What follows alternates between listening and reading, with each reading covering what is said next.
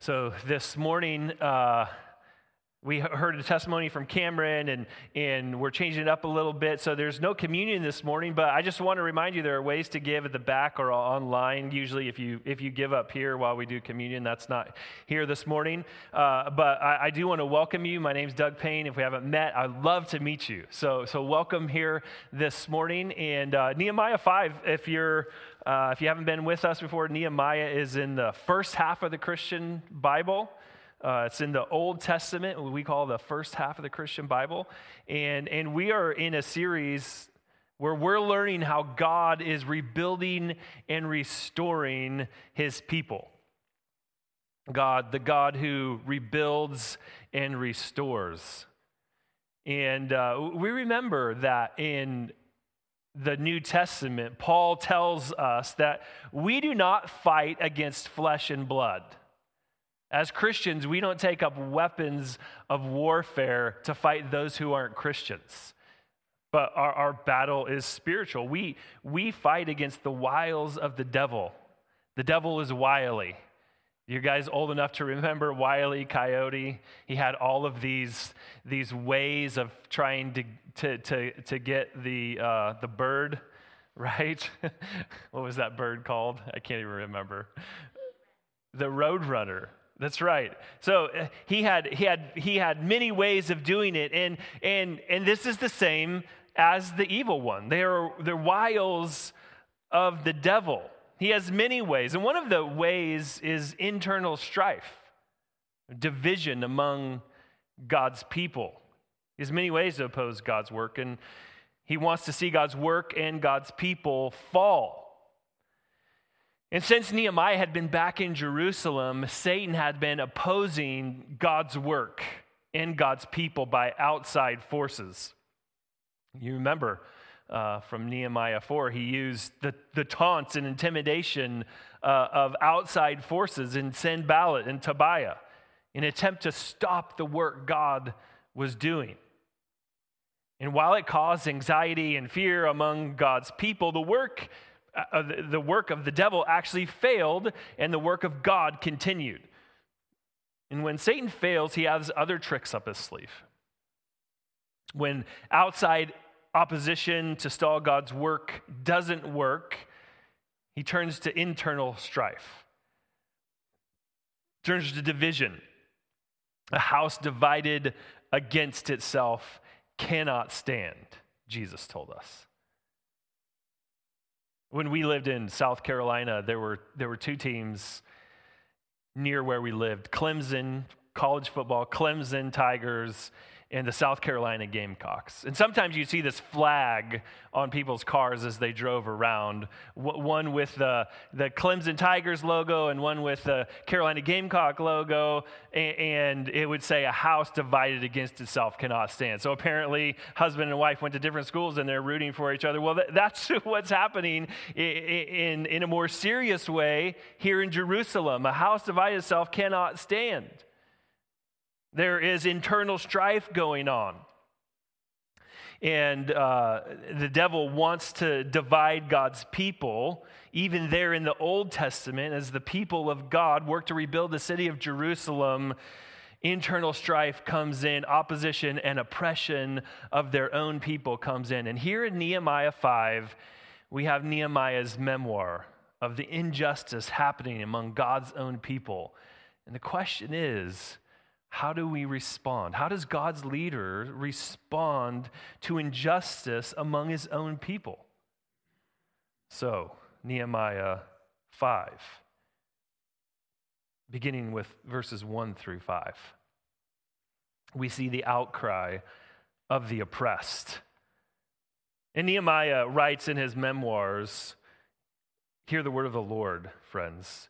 Now there arose a great outcry of the people and of their wives against their Jewish brothers. For there were those who said, With our sons and our daughters we are many, so let us get grain that we may eat and keep alive. There are also those who said, We are mortgaging our fields and our vineyards and our houses to get grain because of the famine. There were those who said, we have borrowed money for the king's tax on our fields and our vineyards. Now, our flesh is as the flesh of our brothers, our children are as their children. Yet we are forcing our sons and our daughters to be slaves, and some of our daughters have already been enslaved. But it is not in our power to help it, for other men have our fields and our vineyards. So the outcry of the oppressed arises not only to God's ears, but to the ears of Nehemiah. And what will God's leader do? The people have been back in the land for about a hundred years. They already have a, a, pattern of life and a pattern of living. And it so happens that the rebuilding of the wall coincided with a famine. These awful circumstances brought an opportunity, brought up an opportunity to address the injustices happening among God's people. In fact, it, it may be that the building of the wall sort of contributed to the famine. If you're up there building the wall, you don't have time to plant your fields necessarily. You don't have time to, to do uh, the necessary things to grow food and, and to cultivate the land and, and to feed your family. And so the people are in a bitter position. They and their wives are in a bitter position. They were being taken advantage of by the more wealthy among them. So they needed to get food so they could stay alive, verse 2 tells us. It's a shocking and terrible position to be in. Some of the people, it tells us as we read on in chapter 5, were having to mortgage their property in order to get food. This is just how it works that they were building the wall, they didn't have a chance to plant their fields, and they had already had a pattern of, of life, it sounds like, of doing this. And so, in order to buy grain, they mortgage, they put a mortgage on their property. They put it, they put it up as collateral to get money so they can buy food, and the cycle is, continues. It seems to be a, a pattern that has been happening for some time.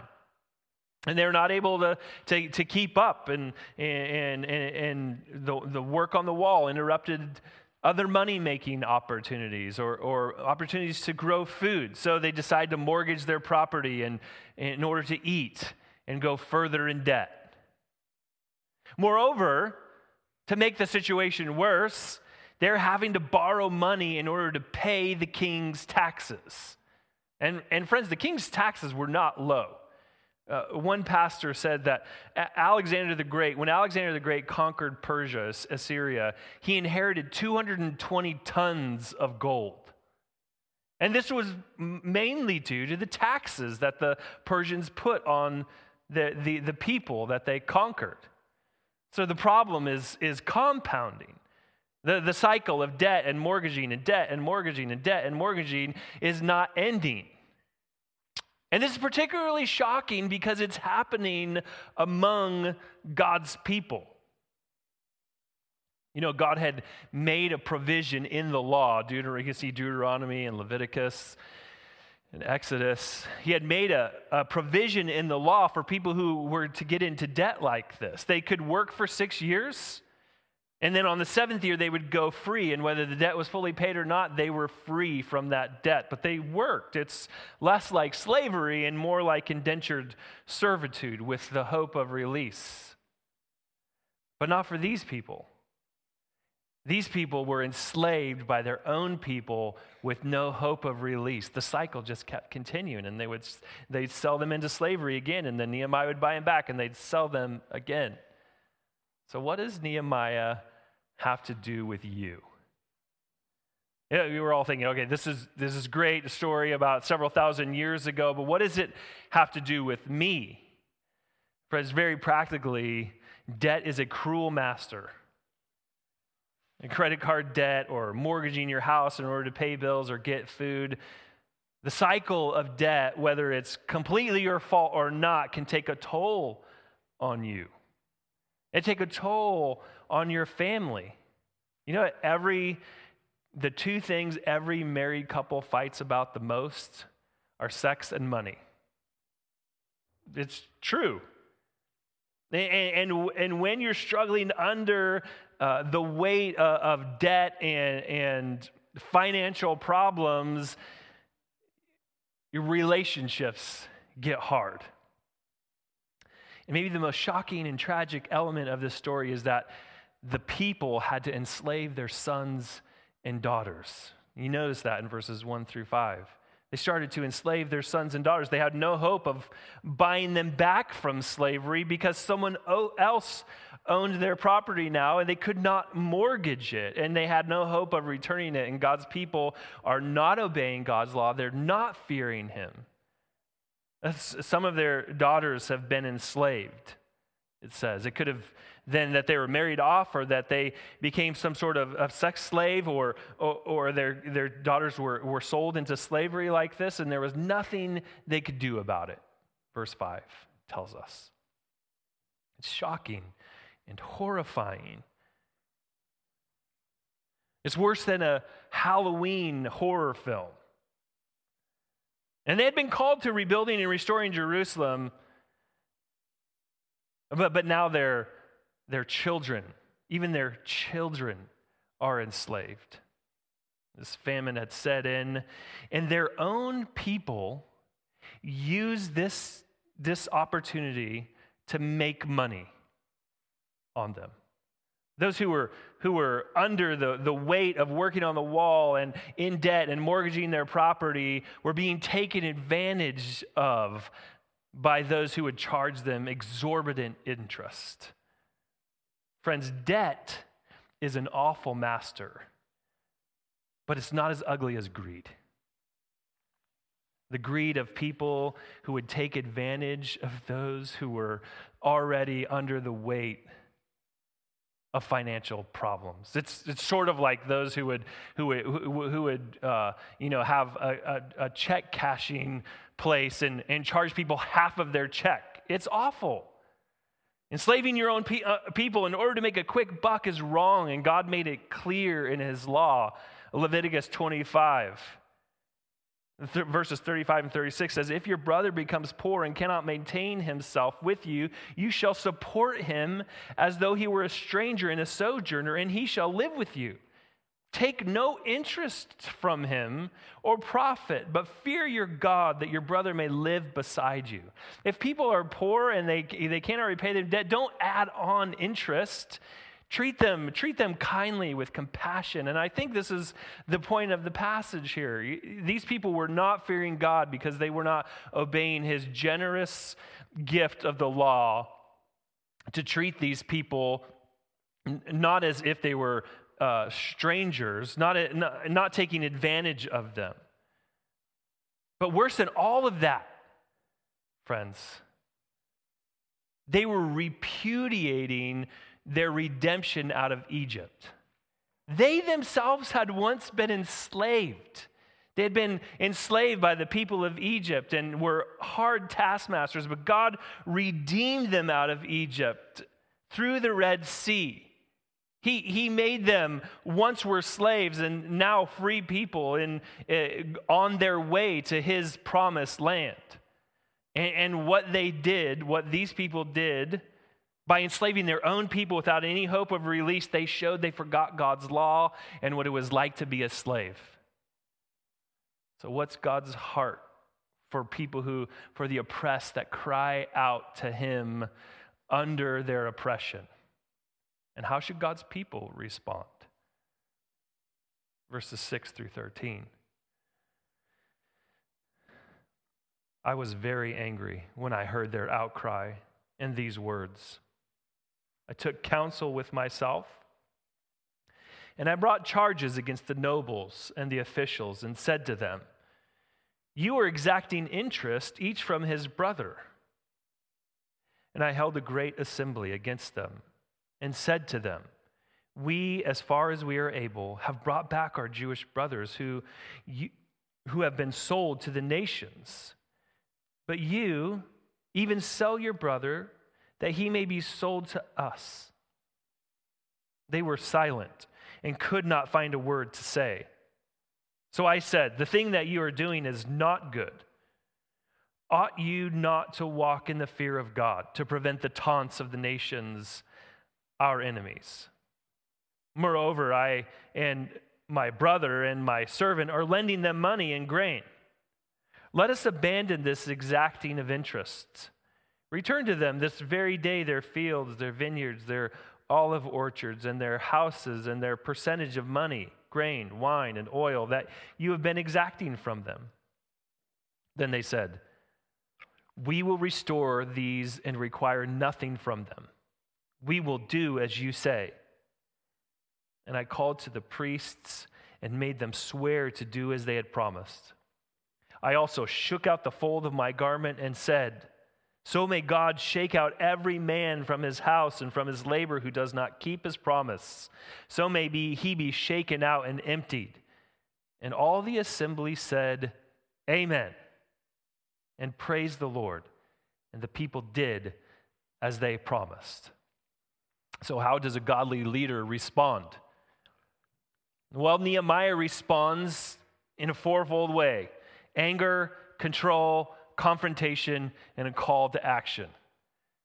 Here's, here's, how, here's how Nehemiah responds. Here's how a godly leader, a Christian, should respond to injustice and evil happening among God's people. In verse 6, you see Nehemiah is good and angry over this situation. Friends, it is right to be good and angry over evil that happens to others. You remember our Lord Jesus in Mark 3. When the Pharisees, Pharisees wanted him to obey the Sabbath laws over healing a man's withered hand, Jesus was angry. And, and Paul, when he was in Athens and he saw the, the city full of idols and idolatry in Acts 17 16, he was angry. Friends, it's good for you to be angry over evil things happening to the most vulnerable. It's good for us to be angry over the killing of unborn babies. It's good to be angry over those who are abused in the sex trade. But let's not forget, let us not forget as God's people our own sins that are no better than the sins of those outside of us. This is the God who rebuilds and restores from the inside out. Let judgment begin in the house of God. God hates our sins, our injustices, our there's outcries of those who have been oppressed under us. So while we're angry, let us not forget that we need forgiveness of our own sins. But there is a time to be angry over sin and injustice. Nehemiah is angry when he hears their outcry and, and the words, the, the facts of the case. He, he hears about it and he is angry. So, what should someone do when they're angry? What's it, what should you do if you are rightly angry over the injustice and oppression of the vulnerable? Well, verse 7 tells us. They needed to make sure, uh, Nehemiah needs to make sure that he is under control. He's, he actually knows what's going on, and his emotions aren't controlling him. So Nehemiah takes counsel with himself. He just he takes a step back, right? He, he, is, he is angry. You know what it's like to be angry, right? Am I the only one? that knows what this is like? Yep. Nate's like, yep, you're the only one, Doug. you take a step back, you know, your, your, your, your, your breath is shallow. You're, you're pretty upset about how, how someone has, has done something wrong either to you or to somebody else and, and, and you want to lash out you want to you know you, want to you want to say all the things uh, that would hurt this person but nehemiah doesn't do that he takes a step back and he ponders and he reflects what is actually happening here. He understands his emotion is right. It's, it's good to be angry over the wrong that's happening to others. But you must not let that anger control you. So he probably prays about it. He reflects on the law. He reflects on what's actually being done. It wasn't actually wrong to charge interest to people. What was wrong was to charge interest to your brothers who were poor and couldn't repay that interest. So he doesn't go off, you know, with a gun half cocked. Neither, but neither does he keep quiet. He does something while he's under control that we find very hard to do.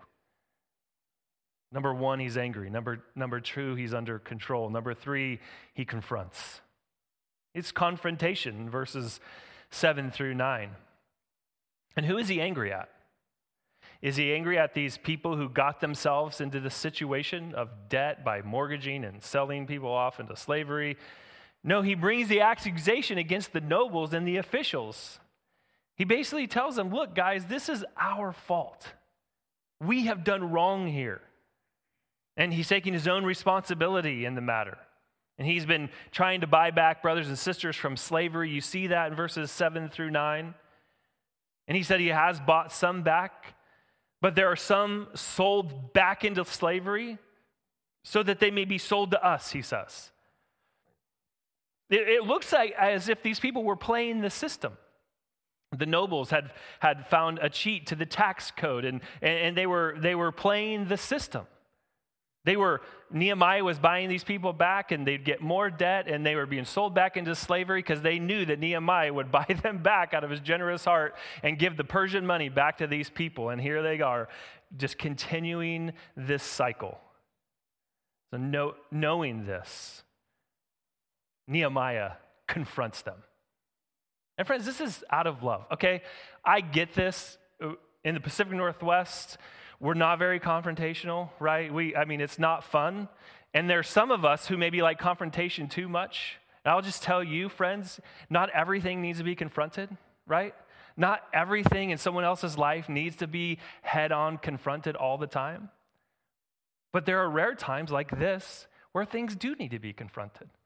And we need to pray for the courage and the grace and the mercy, but also the gumption to be able to say, look, this is not right. And that's what, exactly what Nehemiah does. What you're doing is not right, he says. With all the calm and composure I, I feel that Nehemiah probably had as a leader, as someone who would step back and reflect and, and then go, he brings a lawsuit to them. He, he takes them to court and he's suing them in the court of God's justice.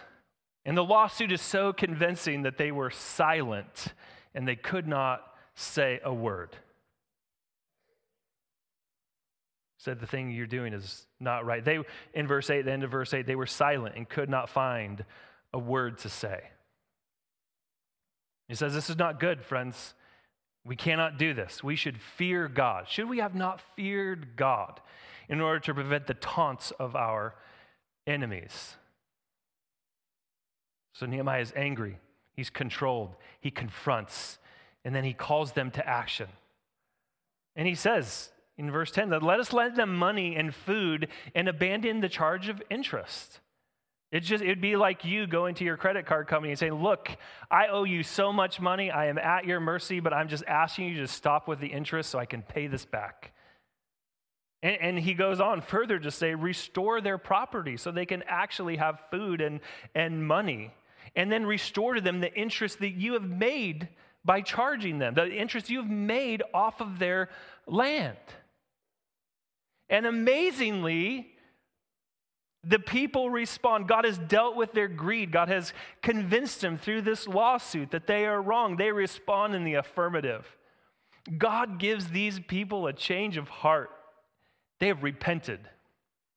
Friends, this is what it means to fear God. Nehemiah has told them, you, ought you not to have walked in the fear of God? Well, what does that mean? The, the, the fear of God, friends, uh, it, it is to walk in his ways and his law. It's to prove that God has changed your heart. It's to walk in his reality of, of how things should actually be, of, of not charging a poor person an exorbitant amount of interest so they can never dig themselves out of debt. You know, greed tells us that there is not enough. Greed says there's not enough. God is stingy and I'm going to have to take everything I get because God doesn't want me. This is what happened in the Garden of Eden, friends. God said you could eat of all the trees of the garden except one. And Satan came in and said, God is stingy. He does not want you to have the one thing that you should have. And we believed him. But the fear of God says, I will obey his commands though it costs me. I, will obey even though it doesn't look like there's enough because I know. I know that God is not stingy. I know that he is generous. I fear God more than man, more than the unknown, so I will obey his command. That's what he's saying. Live like you have repented of your sins or in trusting in God alone. Friends, if you, there are two ways to understand fear in the presence of someone. Tim Keller says it like this If you come into the presence of someone you distrust, you, will, you may be afraid. You will probably fear. But if you come into the presence of someone you respect and trust, you know that you can fear in the right way. An example of this is a man named Christopher Lee who played Saruman in the Lord of the Rings movies. And Christopher Lee, at one time in his life, encountered uh, J.R.R. Tolkien in New York. And, and, and, and when he encountered him, he felt a sense of sort of like awe and, and wonder, sort of uh, like I want to you know, bow my knee to him because I respect him so much. This is, this is the fear of God. We, we think of fear in, in, in all of the wrong ways, I think. That, that fearing God is, is, a, is a, an awe, a, a reverence, and a, and a rightful fear of wanting to disappoint Him because of, of how great He is, and, and how gracious He is, and how generous He is. So, this is the call to action. Ab- abandon this. Walk in the fear of God by being generous and, and giving back to these people. Show that God has changed your heart. And then in verse 13, he gives a sign accompanied uh, accompanying this call to action. And people used to keep their personal items in the folds of their garments and their robes, like we carry wallets and keys in our pockets. And, and he says, if you do not keep your promise, you will be shaken out and emptied. And he shakes out whatever is in his, in, in, his, in his robe, in the folds of his garments. And, and he says, may you be emptied out like this. And Nehemiah says they kept their promise. Friends, it is likely that in this whole scenario, Nehemiah is publicly confessing his own part in this sin. Whether, whether willingly or not, he is confessing, we all and myself have sinned against these people. We've sinned against God. We have not walked in the fear of him, and, and, and we have done evil to our brothers. Imagine a political figure admitting he was wrong and changing his course. Friends, we all know, don't we? Governors and kings are sinners. But there was a king who came without sin.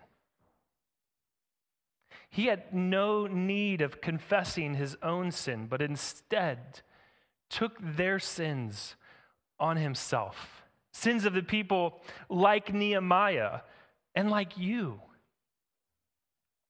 Walking, maybe, friend, you're, you're not a Christian, and you're so welcome here. But you, must remember that our, our, sins have incurred judgment against God, like we read this morning from Revelation. It's our sins that have incurred judgment from God on us. We, it is us who should be shaken out and emptied because we have not feared him. We have not walked in his ways. We have disobeyed him. We have fallen short of the glory of God. But instead, Jesus Christ took those sins on himself on the cross. He rescued us from our slavery in order to restore us to God. So here is your call to action, friend, non Christian friend, and Christian friend. Repent of your sin and show your repentance by living in the fear of God. And all the people said, Amen. And they said, Amen. These people here, God had worked on their heart and changed their life. And, and without the confrontation, who knows if this would have happened? But Nehemiah was willing to confront them with the truth. God changed their heart and they said, Amen. Amen. It just means, it, it just means we agree. We agree with you and we will do it. We will do what you say. And the God who rebuilds his people from the inside out is being glorified by his people keeping his promises. That's what how godly leader responds to the oppression of the poor. So what, what does a changed life look like? What does a changed life look like? Nehemiah gives an example of himself of what this changed life looks like in verses 14 through 19. Moreover, from the time that I was appointed to be their governor in the land of Judah, from the 20th year to the 32nd year of Artaxerxes the king, 12 years, neither I nor my brothers ate the food allowance of the governor. The former governors who were before me laid heavy burdens on the people and took from them for their daily ration 40 shekels of silver. Even their servants lorded it over the people, but I did not do so because of the fear of God. I also persevered in the work on this wall, and we acquired no land, and all my servants were gathered there for the work. Moreover, there were at my table 150 men, Jews and officials, besides those who came to us from the nations that were around us. Now, what was prepared at my expense for each day was one ox and six choice sheep and birds, and every ten days all kinds of wine in abundance.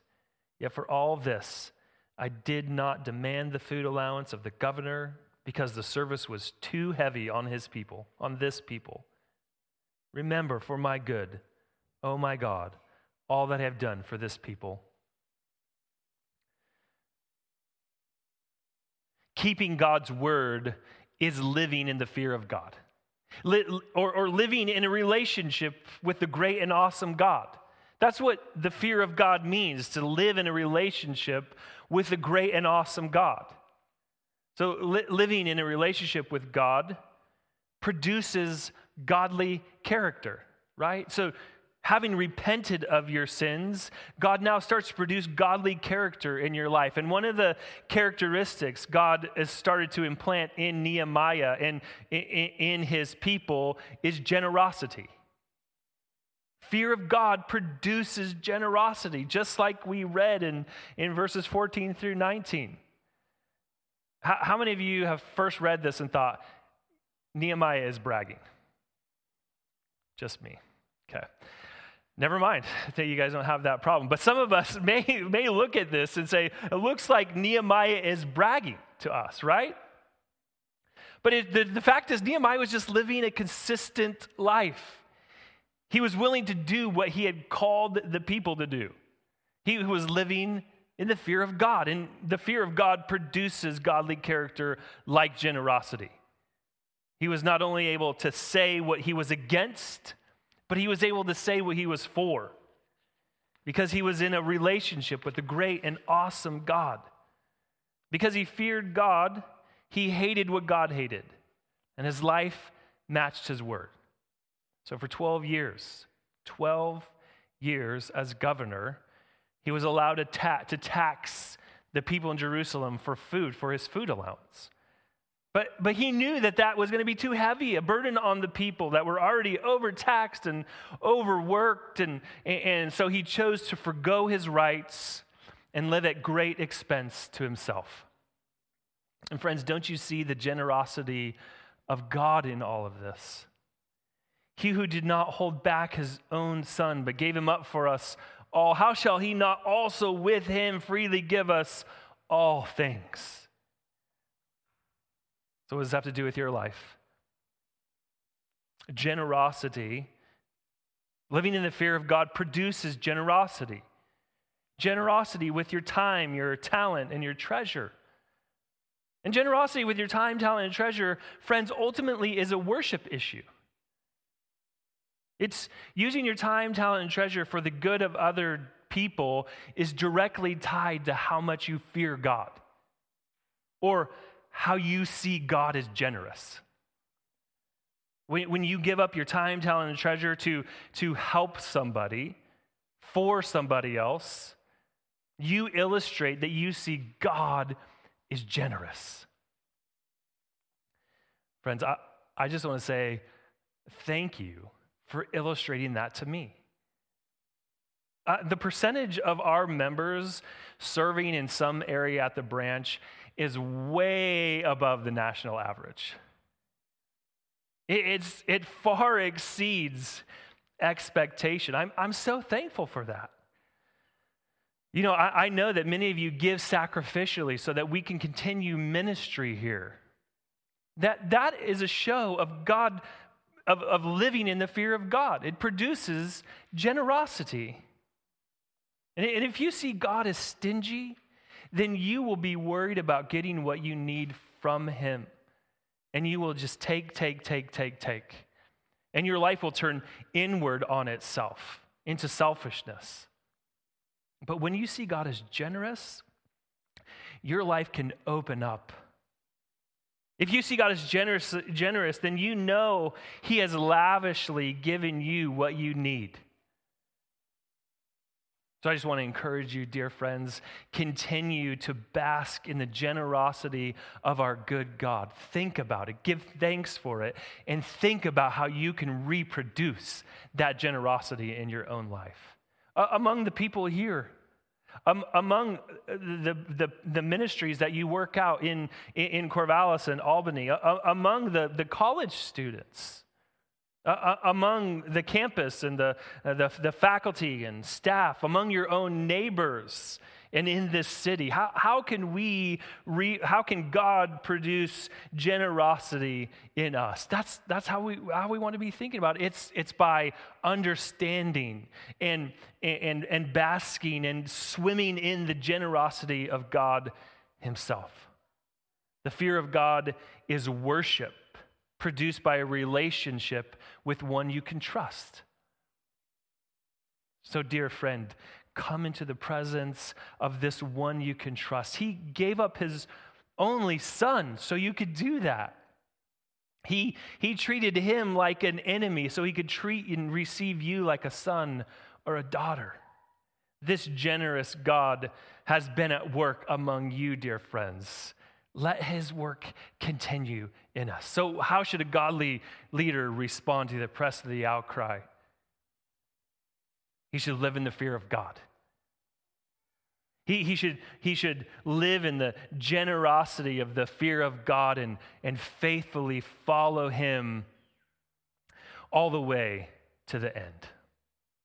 Let's pray.